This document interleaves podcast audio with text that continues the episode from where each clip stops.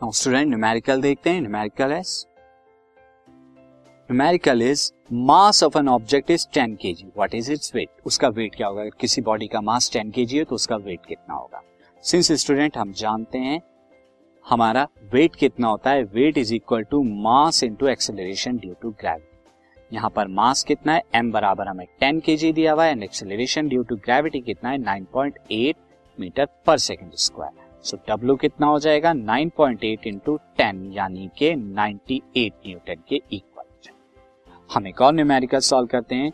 Same concept पर base see a man weight 600 newton on earth man क्या है? 600 Newton है अर्थ का। व्हाट इज़ हिज मास उसका मास क्या होगा? सी उसका मास अगर हमें निकालना है तो कैसे निकालेंगे हम? दिस इज़ आंसर में let mass of man mass of man mass of man बराबर हम क्या ले लेते हैं? एम सो यहाँ पर क्या दे रखा है? वेट कितना है? वेट बराबर होता है mass into G this M into G तो यहाँ पर वेट जो है 600 गिवन है एंड मास m ले लेता हूँ। ग्रेविटी को यहाँ पे मैं 10 ले लेता हूँ approximately G is equal to ten में मीटर पर सेकेंड स्क्वायर ले लेता हूँ। सो so, यहाँ पे एम कितना आएगा? M is equal to 60 KG आ जाएगा। 60 केजी उसका मास होगा। नाउ स्टूडेंट 60 केजी उसका मास होगा। अब आगे क्वेश्चन में क्या कहता है? क्वेश्चन में हम देखते हैं। सी क्वेश्चन है।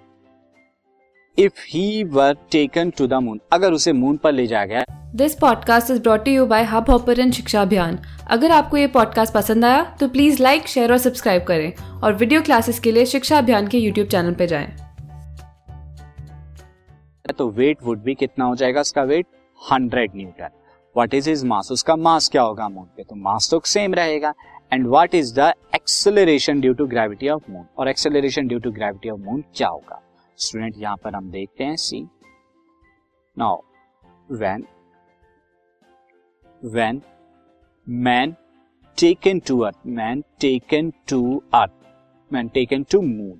तो उसका वेट कितना हो गया? वेट ऑन मून हमारा हो गया। वेट ऑफ़ मून बराबर कितना हो जाएगा? Hundred newton but mass remains constant but mass remains constant mass क्या होगा? रिमेन्स कांस्टेंट रहेगा, क्योंकि मास चेंज नहीं होता रिमेन्स कांस्टेंट जो कि कितने के बराबर होगा? Mass M is equal to sixty K G now student acceleration due to gravity on moon हम अगर देखें तो W of moon W of moon बराबर क्या हो जाएगा?